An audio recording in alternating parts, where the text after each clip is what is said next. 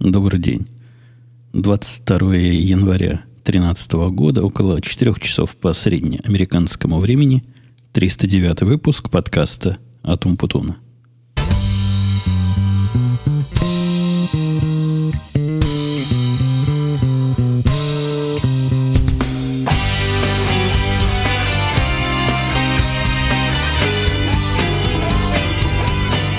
Вот так дважды неурочно мы начинаем новый сезон. Новый сезон 2013 года. Про новый сезон это, конечно, дешевые отмазки, потому что никаких осознанных выходных в связи с завершением 12 и началом 13 я себе намеренно никак не устраивал. Просто так получилось. Получилась такая пауза, вот которую я переурочил к разрыву сезона. А вторая неочередность – это то, что выхожу я свой нестандартный день. Как-то сбился у меня немножко график, надеюсь. Надеюсь, все это починится со временем. Но давайте не будем размазывать кашу по столу и начнем сразу и, и вглубь. Вообще сразу мне будет, наверное, не так не сложно, потому что сразу я умею. А вот вглубь сегодня будет непросто. По простой технической проблеме у меня сломалось в компьютере то, где я читаю подсказки к подкасту. Но вот эта моя шпаргалка к подкасту, она в сервисе Evernote, а, о таком вы слышали, он в последнее время у меня все хуже и хуже работает на одном компьютере, но вот на этом, на котором я всегда записываю подкаст, просто поломался. Теперь, чтобы видеть, о чем, о чем рассказывать, на какую тему языком чесать, мне приходится поворачивать голову, вот так вот в бок повернул, и как филин сижу, туда-сюда головой кручу, чтобы, чтобы понять, чего там дальше говорить. Первая тема у нас, ну да, Новый год прошел, я всех поздравляю, по-моему, принято поздравлять, да, с прошедшими праздниками. Тринадцатый год, какое-то число такое, 2013 так себе, ну, надеемся, что все пойдет наоборот. И тринадцатый год станет хорошим, лучше, чем двенадцатый. Я на это очень надеюсь. Хотя начался он у меня не совсем, чтобы оптимистично. Первое совещание в этом году, вот как только мы вышли на работу, пришел начальник и собрал совет. Начальник не новый, но это у него новая инициатива, собирает совет. К счастью, насколько я понимаю, инициатива одноразовая. То есть раз в год он вот это мероприятие устраивает. Поскольку наша группа работает с всякими другими группами, все они иерархически этому начальнику, он такой начальник второго или даже третьего уровня, подчиняются, то Земля круглая, но вы помните, а в Индии совершенно неудачное для Америки время. У нас 12 часов разницы. И это значит, что практически нет никакого удобного времени, когда законопослушные индийцы, которые вот в 5 часов звонок прозвенел, они идут домой. Пять часов, когда они идут домой, это, вы понимаете, у нас 5 утра. Ну, то есть даже для таких индейцев нам не встать в 5 утра. С другой стороны, когда они приходят, у нас еще глубокая ночь или ранняя ночь. В общем, какая-то ночь у нас тоже. Они к 7 приходят, у нас это 7 вечера. То есть вечер. Наши тоже законопослушные уходят. Видите, какое несовпадение. Как с этими индийцами можно работать, ума не приложу. Но зато мне пришла мысль, что, судя по часовым поясам, если прорыть туннель, то, наверное, можно и до Индии будет докопаться. Раз 12 часов разницы. Но начальство, оно и начальство высокое, чтобы такие проблемы решать. И они решили проблему сделать так, чтобы было неудобно всем. Индийцев задержали на два часа после работы, а нам приказали прийти в 7 утра на это совещание. Плохо всем, а особенно мне, потому что 7 утра, вы помните для меня, это самое неудачное время из самых неудачных, которые можно придумать. Это когда сон, вот только в одном глазу. То есть фазы моей сна еще не прошли. Я в 4 лег, вот 3 часа поспал и, и вставай с песней на совещание. Я предполагал, что на этом совещании придется молчать, и можно даже дремать с выключенным телефоном, то есть на мьют, который стоит на, на немой режим. И, к счастью, так все и оказалось. Никакой реакции не требовалось, хотя там вначале перекличку просто устроили. Видимо, записывали, кто пришел, а кто подлец, а опоздал или вообще позволил себе. Я пришел, потому что мне было хоть и сонно, но интересно послушать, чего там будем. Ну, то ли из-за моего сумеречного состояния я по утрам злой. Все готов критиковать и стараюсь помалкивать. Даже если спрашивают, стараюсь помалкивать и до 11 часов ни с кем не разговариваю. Ну, потому что злой, как собака, как с цепи сорвавшийся. Зная за собой вот эту физиологическую особенность, и на этом совещании я молчал, хотя хотелось много раз кое-что сказать. Я не буду в, в подробности удаляться, но начальник сказал речь. Около часа он говорил речь. Видимо, у него там слайды были, потому что часть совещающихся комментировала то, что не видят. Мы этого не видели, но нам и того, что мы слышали, хватило. Все как обычно. Расширять, углублять и делать, прыгать дальше, быстрее. Ну, все олимпийские лозунги на месте. Так что снова, в Новый год мы вот первый раз за долгое время входим после такого официального напутствия, такой пионерской линейки. Выстроили, рассказали. Теперь будем собирать больше металлолома и притаскивать больше макулатуры. И если оставаясь в рамках работы, хотя какая это работа, разбудили в 7 утра, это антиработа. Работа у нас, да, тоже этот год. Не могу сказать, что не задался, но, наверное, можно было этого ожидать. И я, по-моему, эту историю несколько раз то ли намекал, то ли рассказывал. Долгая история. Начну с конца. То есть с того конца, который в прошлое упирается. В один день со мной в эту контору был принят еще один человек – и работает он до сих пор. За время нашей совместной работы наши отношения по-разному менялись. Одно время мы работали в параллельных группах, одно время я был его начальником, потом он от меня отпочковался и уехал в бок, потом вообще переехал. В общем, сейчас он непонятно. То есть со мной он не относится вертикально никак. Я ему не начальник, он мне не подчиненный, но уважает. Уважает, советы спрашивает, приходит – в общем, нормальные рабочие отношения. Ничего особенного. За исключением того, что как бы покультурнее, помягче сказать. Я бы такого программиста у себя держал бы. Наверное, не взял бы, а если бы взял, то держал бы недолго. У него проблемы с тем, что сделать что-то новое. Это человек одного проекта. Вот когда он пришел в нашу компанию, ему дали один проект, и он с тех пор его делает. Да, я понимаю, проект большой, проект длинный, там действительно можно всю жизнь. Если так написать, как он в самом начале написал, всю жизнь потом его держать на плаву. Но неужели не скучно? Вот одно и то же программу для своих слушателей, далеких от программирования. Одно и то же. Каждый день. Там подкрутить, тут под, подмотать. Ну и разные мелкие вариации на эту тему. Я бы с ума сошел. У меня за это время, вот сколько он вот этим занимается, у меня уже областей деятельности сменилось штук пять, так основных. А уж сколько систем и программ и всякого разного я за это время поучаствовал в разном качестве, это вообще не счесть. А он все сидит и пилит, и пилит, и крутит эту гайку. С годами у него гайка крутить становится все труднее и труднее. Она стареет, ржавеет, а он закоснелый, весь в кости. Не хочет, да я даже не знаю, не хочет или не может не может каких-то решительных шагов предпринять для того, чтобы либо расстаться с этим наследием, либо как-то взяться и переделать. Ну, 10 лет прошло. 10 лет крутить одну и ту же гайку. Действительно, всю резьбу можно сорвать. Сорвали там резьбу. Уже давно, года три, наверное, назад шли разговоры, что нужно взяться всем, засучить рукава. Уже, наверное, года четыре. И написать вот все это на современных технологиях, современным требованиям, чтобы оно по-современному работало – и начали они это делать. Начали ребята его, у него тогда еще была целая группа, даже дали ему дополнительного умного.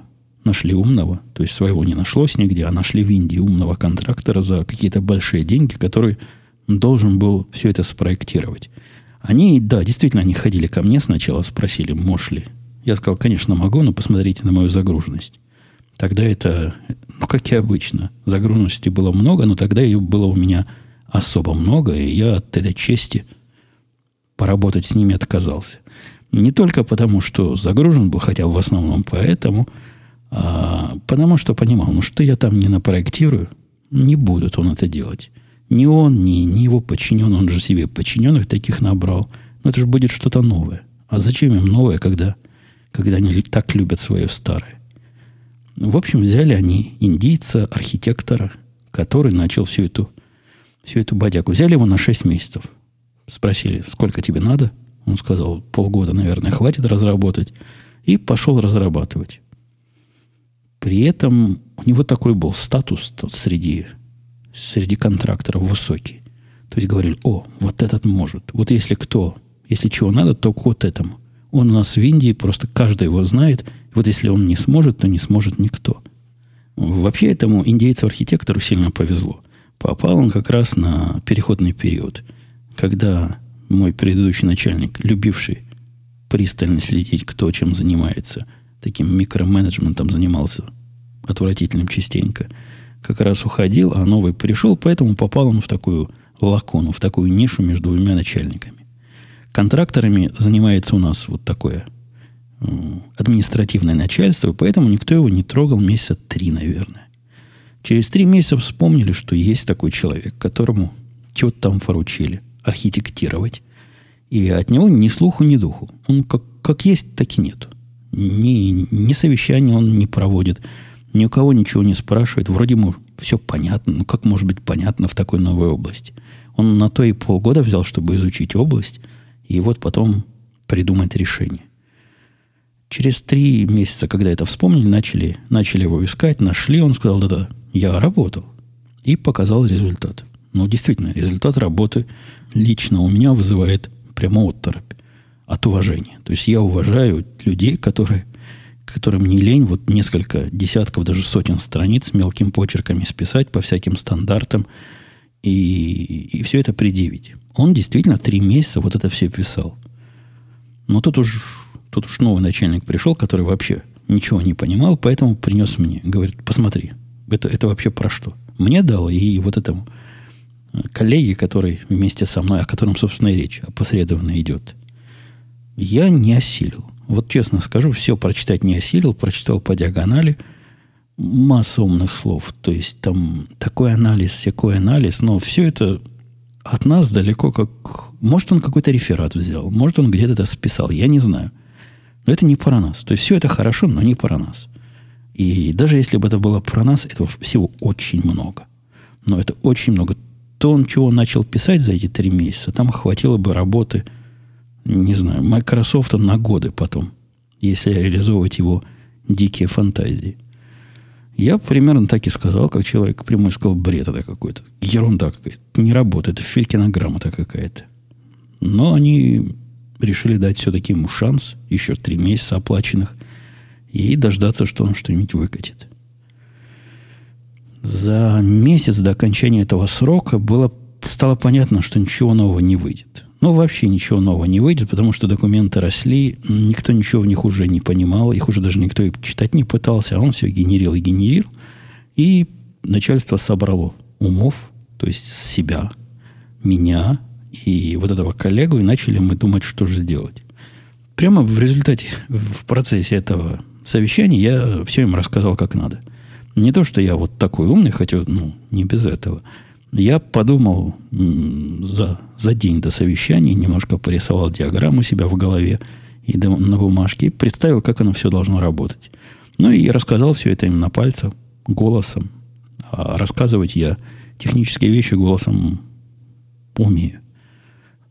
Рассказал, как это надо сделать. Тут вместо, то есть вместо всего этого труда нашего индейца-архитектора все придумал. И индейцу месяц еще оставался. И он взялся, он тоже слушал все это потом. Мои, мои мысли я повторял несколько раз, мои предложения. Он загорелся, говорит, как просто, давай, давай сделаем. Я, я все это сделаю.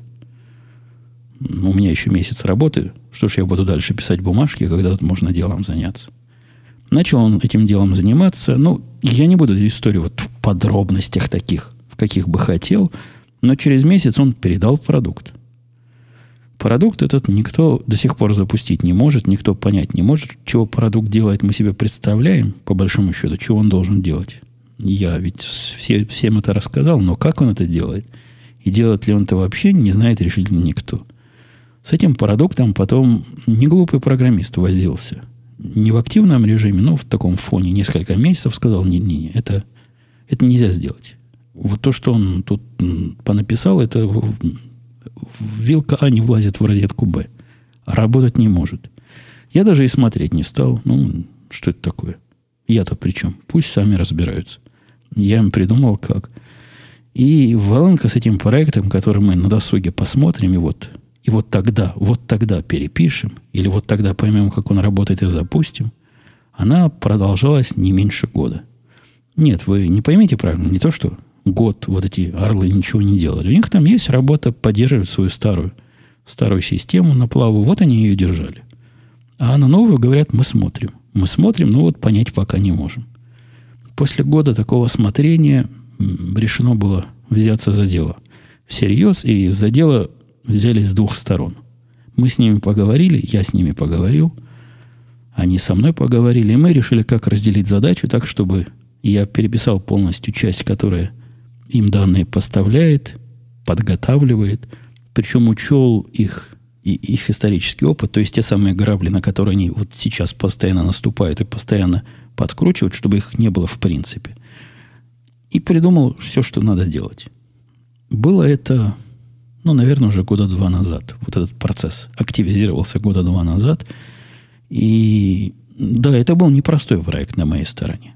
Я сам работал, у меня мой самый умный индейец работал, и потом еще даже индейка, индейка э, допиливал некие мелкие части. То есть работа там была на троих. Ну, где-то месяца, наверное, на два. Ну, то есть сначала был мой кусок большой, а потом дописывали мои индейцы за мной. Но месяца за два, за три мы все это дописали, выложили и предъявили результат. Готово. Хозяин готово. Как и ожидалось с той стороны, нашу готовую деталь втыкать было некуда. И началась опять бодяга, которая продолжалась, врать не буду, но месяцев 7-8 точно. Вот это, вот эта бодяга, это была работа. То есть теперь их каждые две недели вызывали на совещание спрашивали, готовы? Они говорят, нет, работаем. Работаем сложно. Это вам не, не ту часть написать, мол, которую Умпутун писал, которые там данные какие-то поганые куда-то вставляет. Э, это я от себя добавляю. Но они всячески намекали, что, мол, их объем работы вообще, ну, вообще не сравнимый и никак, и никуда, и надо, надо ждать, и вот когда-нибудь результат выпуклится из, из яйца. Как, как, как цыпленок. Проклюнется. Не проклевывался он, не проклевывался, и в августе уже 2012 или в апреле – Помню, месяц на А был, но, но не помню какой. Где-то так, в августе, в апреле опять призвали меня и спросили, не можешь ли ты помочь. Я посмотрел, чем они, во что они бьются головой, и, и понял, что они бьются в головой в ерунду. Те данные, которые я им даю, надо ну, как-то как-то к ним подходить. То есть как-то их брать, как-то их искать, как-то их расщеплять. Та часть, которую я считал вообще простой, ну, совсем простой, я и предложил свою помощь. Во что эта помощь вылез, вы помните наши конфликты мои программистки, вот с этим Орлом и прочие другие истории, что я рассказывал вам в 2012 году. Но суть-то в том, что и этой помощи оказалось недостаточно. После того, как мы официально, вот в конце 2012 года, мы официально со всеми сложностями этого межгруппового общения завершили наши полторы части, то есть часть, которая данные делает, и часть, которая помогает к ним доступиться, пришел ко мне начальник в слезах, буквально в слезах, с дрожью в голосе, и сказал, все пропало, все пропало. Я посмотрел, чего там они делают. Этим они могут заниматься еще лет 10. И результата никакого не будет. В общем, вдвоем мы с ним приняли, вот как сейчас Обама принял указ, вот так и мы приняли указ резкий. Начальнический указ прекратить полностью адаптацию их системы к нашим новым данным, а, превратить наши новые данные в старые данные. Это какой-то, конечно, бред и шаг назад. То есть то, что они делали, придется выбросить. Не знаю, делали они что-то. Все переходные части, что мы наделали, тоже придется выбросить. Но самое главное, вот ту часть, которую я сделал еще полтора года назад, она как бы главная здесь. Она, ну я-то понимаю, что она главная. Вот она будет представляться куском старого кода и так все, такие действия совершать, чтобы им вообще ничего не надо было менять. То есть вот эти орлы, которые в течение последних двух лет пытались поменяться, мы сдались. Вот решительно сдались. Не могут они поменяться, не может их программа поменяться, не может она обновиться. Невозможно их силами ее починить, поэтому план такой. Мы им сделаем такое, чего они ожидали всегда, и то, с чем они работали последние 10 лет. Да, это тяжелая история, потому что теперь мне, мне необходимо копать вот в эти залежи и представлять, что же они такого ожидают. Ну, там тоже не, небольшая наука. Я, по большому счету, могу себе представить. Хотя, вы понимаете, в подобных исторических э, напластованиях вся тонкость в нюансах. Где-нибудь нюанс забудем, пропустим, не поймем, и не совпадет. И не встанет штекер в то самое отверстие, куда он должен встать. Но вот теперь вся моя команда, засучив рукава, пытается выдавить из этого многолетнего камня хоть какую-то воду. Проект не самый, прямо скажем, интересный. Ну, мы на то и профессионалы. Чтобы с любой работы получить удовольствие, мы и с этой какое-то удовольствие себе придумаем, как получить. Буду держать вас в курсе. Но дальше уже падать вот этому, вот этому всему процессу некуда. Он уже упал на дно и, как всегда бывает, отразился от дна и попал ко мне в руки. Что-то я рабочими темами вас немножко загрузил и пригрузил, а у вас же только начинается после... А уже началось, да, после длинных выходных. Тоже рабочие дни.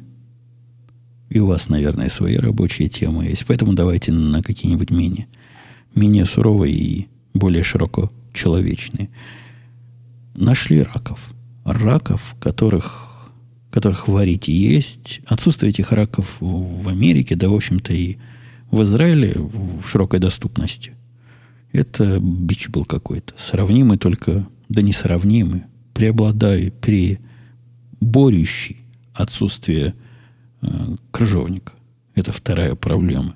Крыжовник мы уже выращиваем свой, а раков. Можно и раков выращивать. Мне рассказывали даже как.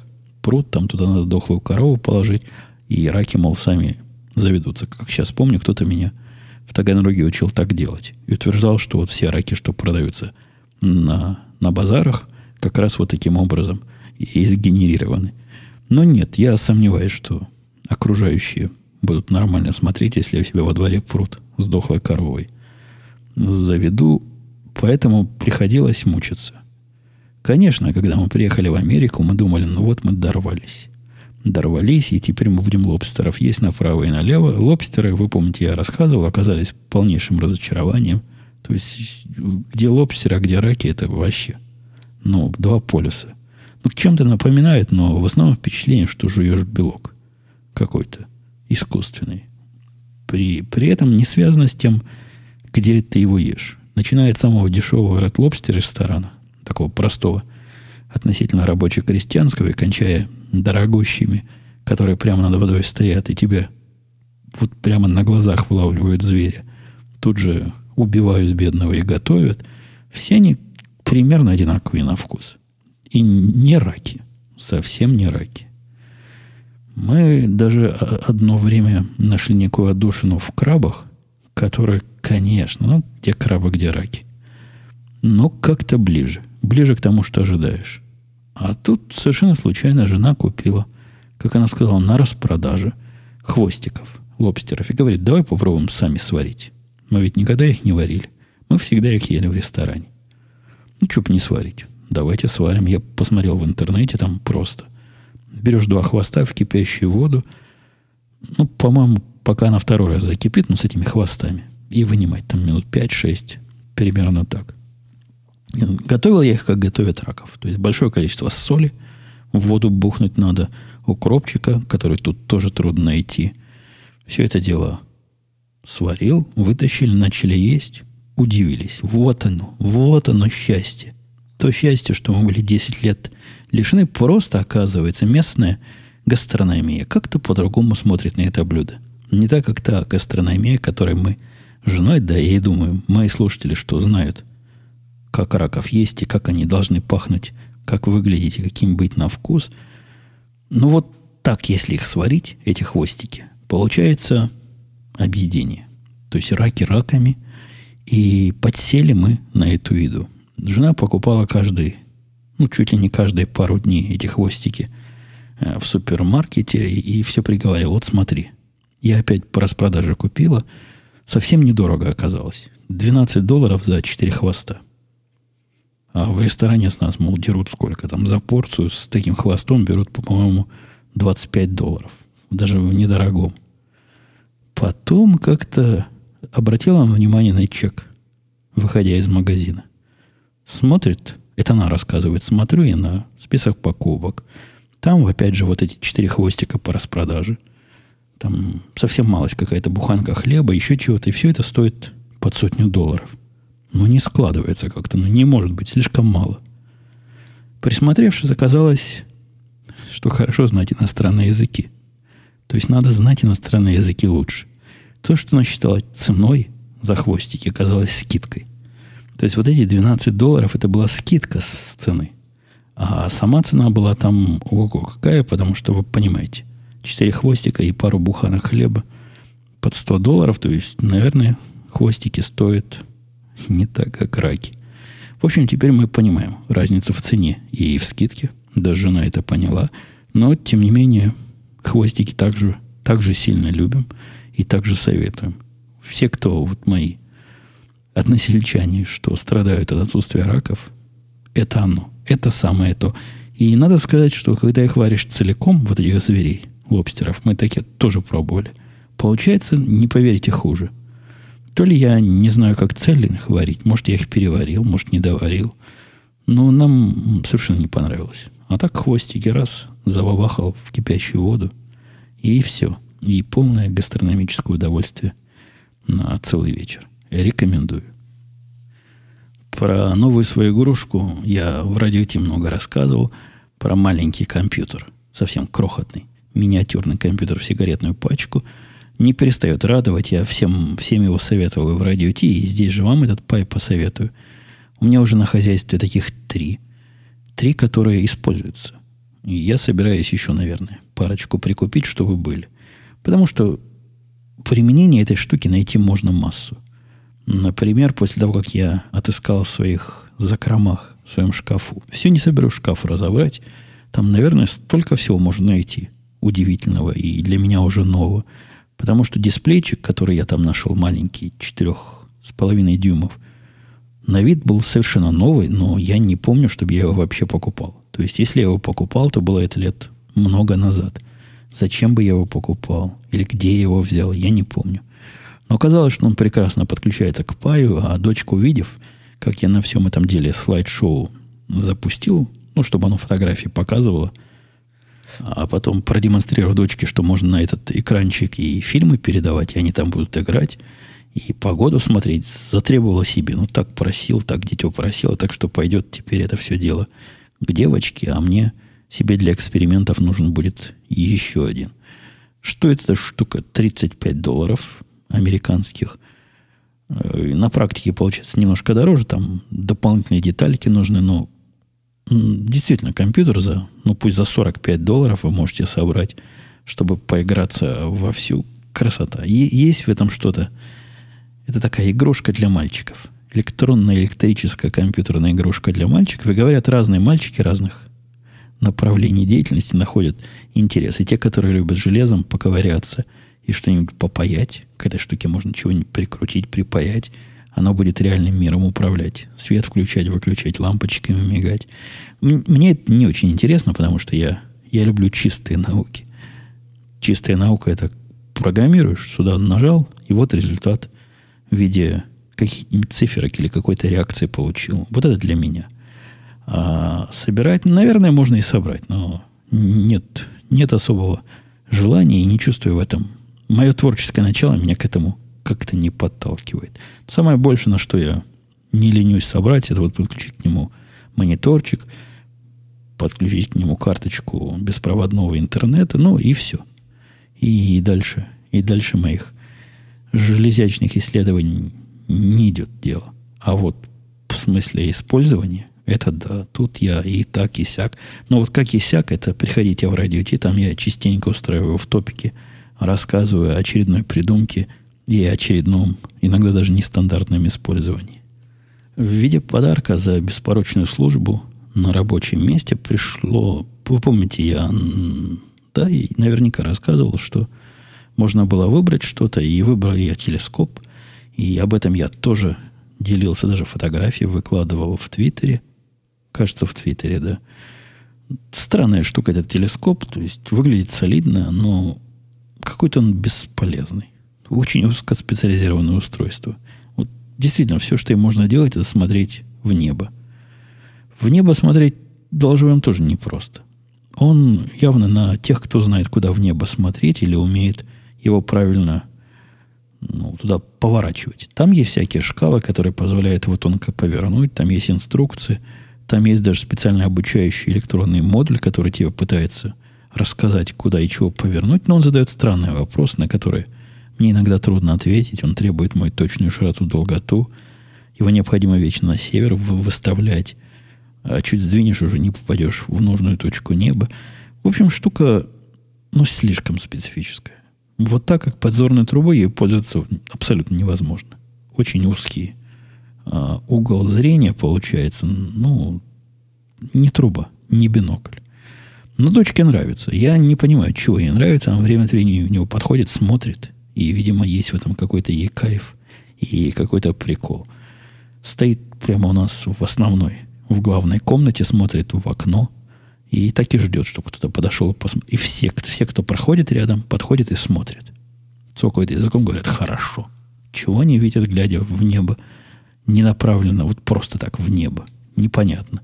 Так как у нас стоит, я не знаю, видно ли вообще места Луна. Наверное, на Луну было бы интересно посмотреть. Ну, хотя посмотришь на нее раз, и все. А, а телескоп остается. Нет, я, видимо, что-то в этом кайфе астрономии. Недопонимаю. Видимо, это от меня в школе, то ли до меня в школе не дошло, то ли от меня в школе куда-то ушло в другие области. Алексей писал спасибо за подкаст. Не поверите, жду его, как в детстве ждал показа мультфильма «Утиные истории», которые показывали раз в неделю в воскресенье. Вот вам и сегодня, Алексей, был очередной выпуск «Утиных историй». Виталий Писал, здравствуйте, Евгений, слушаю ваш подкаст уже больше года, даже начал потихоньку прослушивать выпуски сначала. Огромное спасибо, желаю дальше так. А хотел бы задать такой вопрос. Вы часто упоминаете, что следите за NBA и болеете за какую-то команду. А за какую именно, если не секрет? И как вы относитесь к НХЛ и к хоккею? Как человек, который слушает меня целый год, задает такой вопрос? Вот как? Как у человека рука повернулась и пальцы выгнули, чтобы вот это написать. Ну, я же рассказывал. Ну, не может быть, что не рассказывал. Как я? Я всегда рассказываю, что болею я за одну команду, которая называется Сан-Антонио э, Спорс. И к хоккею отношусь без всякого э, интереса. Слишком маленькая шайба. И когда слишком мало действий. Я где-то говорил, может, в этом подкасте, может, в другом, что игра, в котором забивают меньше, чем 80-100 тех штук, которые они забивают, мне кажется, недостаточно динамичной. Баскетбол, вот это мое. Это оно. Это я и смотрю. Александр писал, добрый день, еще немного про оружие спрошу. Ограничения на владение оружием все-таки введут. Вот, смотри, в будущее Александр смотрит. И хотя это коснется пока только штурмового оружия, сегодня американцы уже вышли на демонстрации протеста. Слышал интересную теорию, что все эти расстрелы и последующие за ним ограничения – это подготовка правительства кризису. То есть покупка изъять, попытка изъять оружие перед грядущим апокалипсисом. Как вы думаете, до этого дойдет или нет? Не, это слишком глубоко. Я в такие продвинутые теории не верю. Но действительно они педалируют. Они либералы, они демократы, но не всегда этим занимались. Никогда они в стороне не были и никогда не скрывали своих желаний ограничить. Ограничить наше конституционное право Э, владеть оружием. Свободно владеть оружием. Ничего такого страшного не произойдет, мне кажется. Ну, возможно, действительно это, как он написал Александр, штурмовое оружие ограничит, забанит. В этом ничего особо нового нет. Оно долгие годы было запрещено для гражданского использования. Я и в прошлом подкасте говорил, беды большой не вижу. Запрещение это, запрет этот надо провести через все э, эшелоны власти, все ветви власти. Еще бабушка Натра сказала, пройдет или нет. Примерно то же самое про ограничение боеприпасов, там, какие разрешить, какие запретить. Но речь о изъятии оружия населения не идет. Не, не, не верю. Я не думаю, что даже Обама при всем, при всем том небольшом кредите доверия, который у меня к нему есть, у него в голову такое придет. Придет в голову ограничить вторую поправку. Да нет. Или, или вообще запрещать оружие вот так серьезно и, и радикально, не думаю. Я не думаю, что этот трюк пройдет. Кстати, по телевизору вот «Сторона оружия» была странная, неполиткорректная передача, в которой ведущая позволила себе привести статистику. Но ее там просто обозвали расисткой. Конечно, она тетка белая. Мало того, что белая блондинка. Мало того, что блондинка еще и выглядит как-то почти... Ну, вот эти, у которых пигмента нет. Как они называются? У которых все белое. Ну, вы знаете, о чем я. И я думаю, в том, что она рассказала, ничего нового нет, но просто она осмелила это а, озвучить. Сказала она, что процент массовых убийств, то есть когда сумасшедший приходит в какое-то место скопления народа и начинает там устраивать черти что, оно, конечно, вещь трагичная, но относительно редкая. А вот те самые массовые цифры, о которых как раз любят либералы говорить, и говорят, вот это же оружие виновато, надо, значит, его ограничить, происходят с определенными людьми. Ну, прямо скажем, она посчитала, что в Нью-Йорке 95% всех преступлений, которые связаны с оружием, по-моему, преступления, которые закончились убийством, были проведены э, чернокожими преступниками, а 97% ее жертв тоже были, в свою очередь, чернокожие. То же самое и не то же самое, но похоже и в нашей Чикагской области. Тут статистика не настолько вопиющая, но 75 и 75 процентов. То есть 75 черных убивают и в 75% случаев других черных. На что она задала вопрос? А, да, и, конечно, для того, чтобы быть политически корректной, она подчеркнула. А все вот эти массы, масс-шутинг, вот эти убийцы, психопаты, они в основном-то, ну, за очень редким исключением, все белые. Там даже азиатов не бывает. Черный, по-моему, всего один раз был за всю историю. А так все, все психи наши белые. Вот. И вот такой, вот такой комплекс она наблюдений выдала на телевидении. И ответа, ну, кроме того, что сама корова блондинистая, она особо не получила. Пыталась она вот что сказать. Не то, что проблема в том, что черные черных убивают, а может, может проблема в консерватории – то есть, если есть какие-то банды, которые друг с другом воюют, то какого черта ограничивать права? ограничивать-то права в основном белого населения, которое владеет этим самым оружием официально. Чего лезть не туда? Может, надо подправить где надо? Кроме того, в больших городах, где как раз происходят вот эти черно-черные убийства, там и так у власти демократы. И в том же самом Чикаго, где 75 и против 75, Э, вообще запрещено всячески оружие, что не мешает никоим образом одних, одним братьям убивать других братьев. Ну, мы и так понимали, что статистика примерно такая будет, да, ну, 95-97% в Нью-Йорке это, это, по-моему, как-то сильно. Да и 75% здесь тоже. Много, много о чем говорит. Она ее оппоненты пытались сказать, ну вот смотрите, зато же все маньяки белые, значит, это общая проблема. У нас, значит, массовые убийства, а у вас маньяки. Примерно так ставили вопрос. Но тут математика, же наука серьезная. Если мы сравниваем один, не знаю, к 50 тысячам, вот получается вот такое соотношение наших белых маньяков против обычных преступников, которые друг друга и, может, совершенно честных и прохожих убивают – из своего, видимо, незаконного оружия. Но я в эту тему давайте не буду влезать, а вернусь. То есть я влез уже, давайте вылезу. Вернусь к вопросам. Много про оружие спрашивают. Давайте прокручу все про оружие. А, это тоже оказался, смотрите, Михаил Майкл или Михаил пишет, зная вашу позицию, заинтересовало, а вы член НРА, то есть Национальной стрелковой ассоциации. Я туда, помню, вступил, чтобы было чувство, что немножко своих долларов уходит тем, кто лоббирует защиту второй поправки и прочего. Не, я не член. Хотя, может, и стоит стать этим самым членом. Вопрос в тему заправками на Google Maps. У вас там все заправки раз, равнозначны, спрашивает Слава.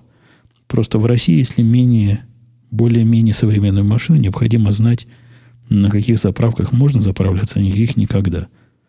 Я, например, заправляюсь только на вполне конкретных заправках двух сетей.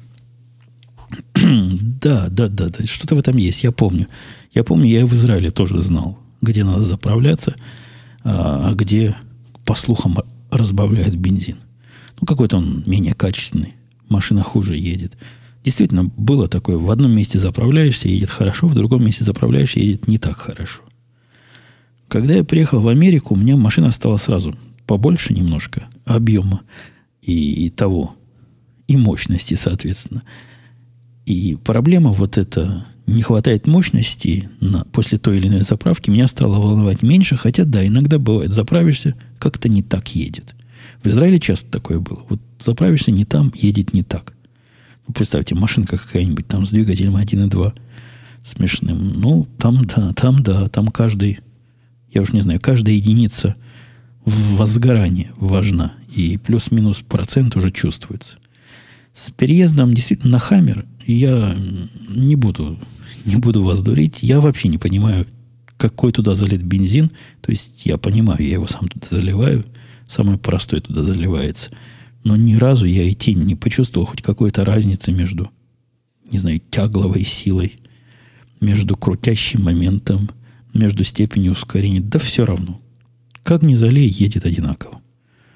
Надо попробовать, может, какой-то продвинутый бензин залить и увидеть, что она полетит совсем. Хотя я тоже сомневаюсь, что почувствую какую-то разницу. Мне, мне видится вот эти сложности с бензином, это, это от маленького размера двигателя, в который, который потом этот бензин сжигает.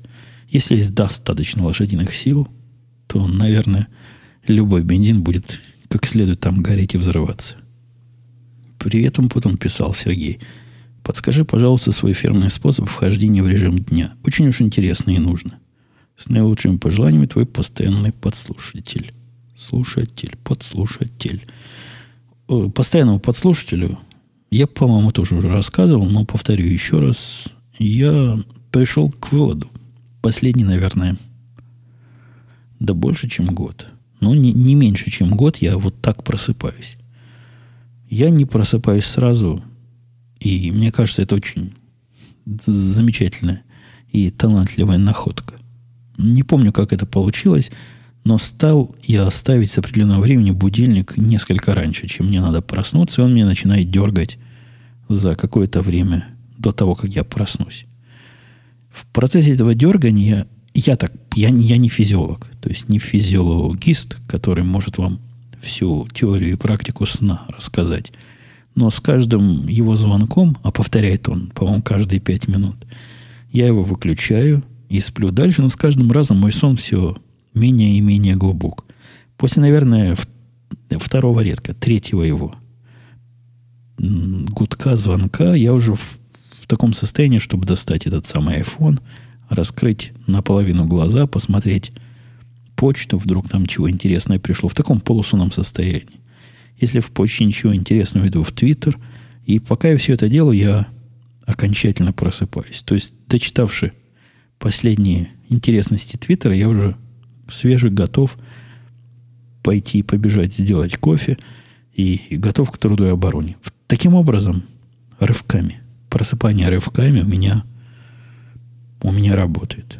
Не знаю, как у вас, но когда мне надо проснуться к конкретному времени, к этим 7 часам. И как штык встать, или какое-нибудь другое раннее, но резкое совещание, это ломает уже. А так 3-4 итерации, ты как огурец, свеженький и готовый ко всем свершениям. И я упустил из, оставил за кадром, за микрофоном много из тем, что намечены были.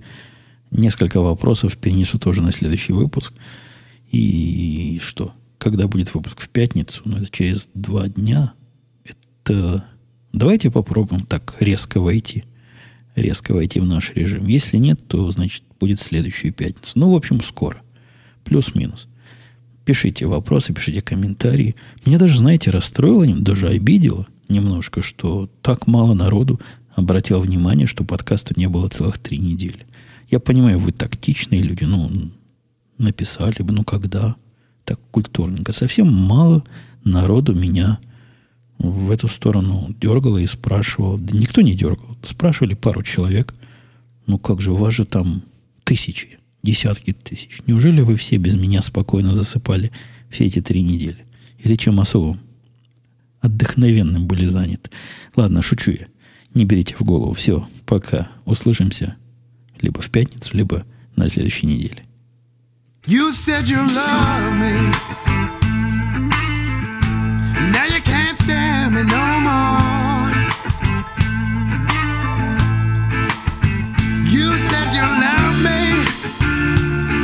but you can't cause you know I'm real. Don't deny what you are. You're just a Tinseltown girl. You are what you are till you smile.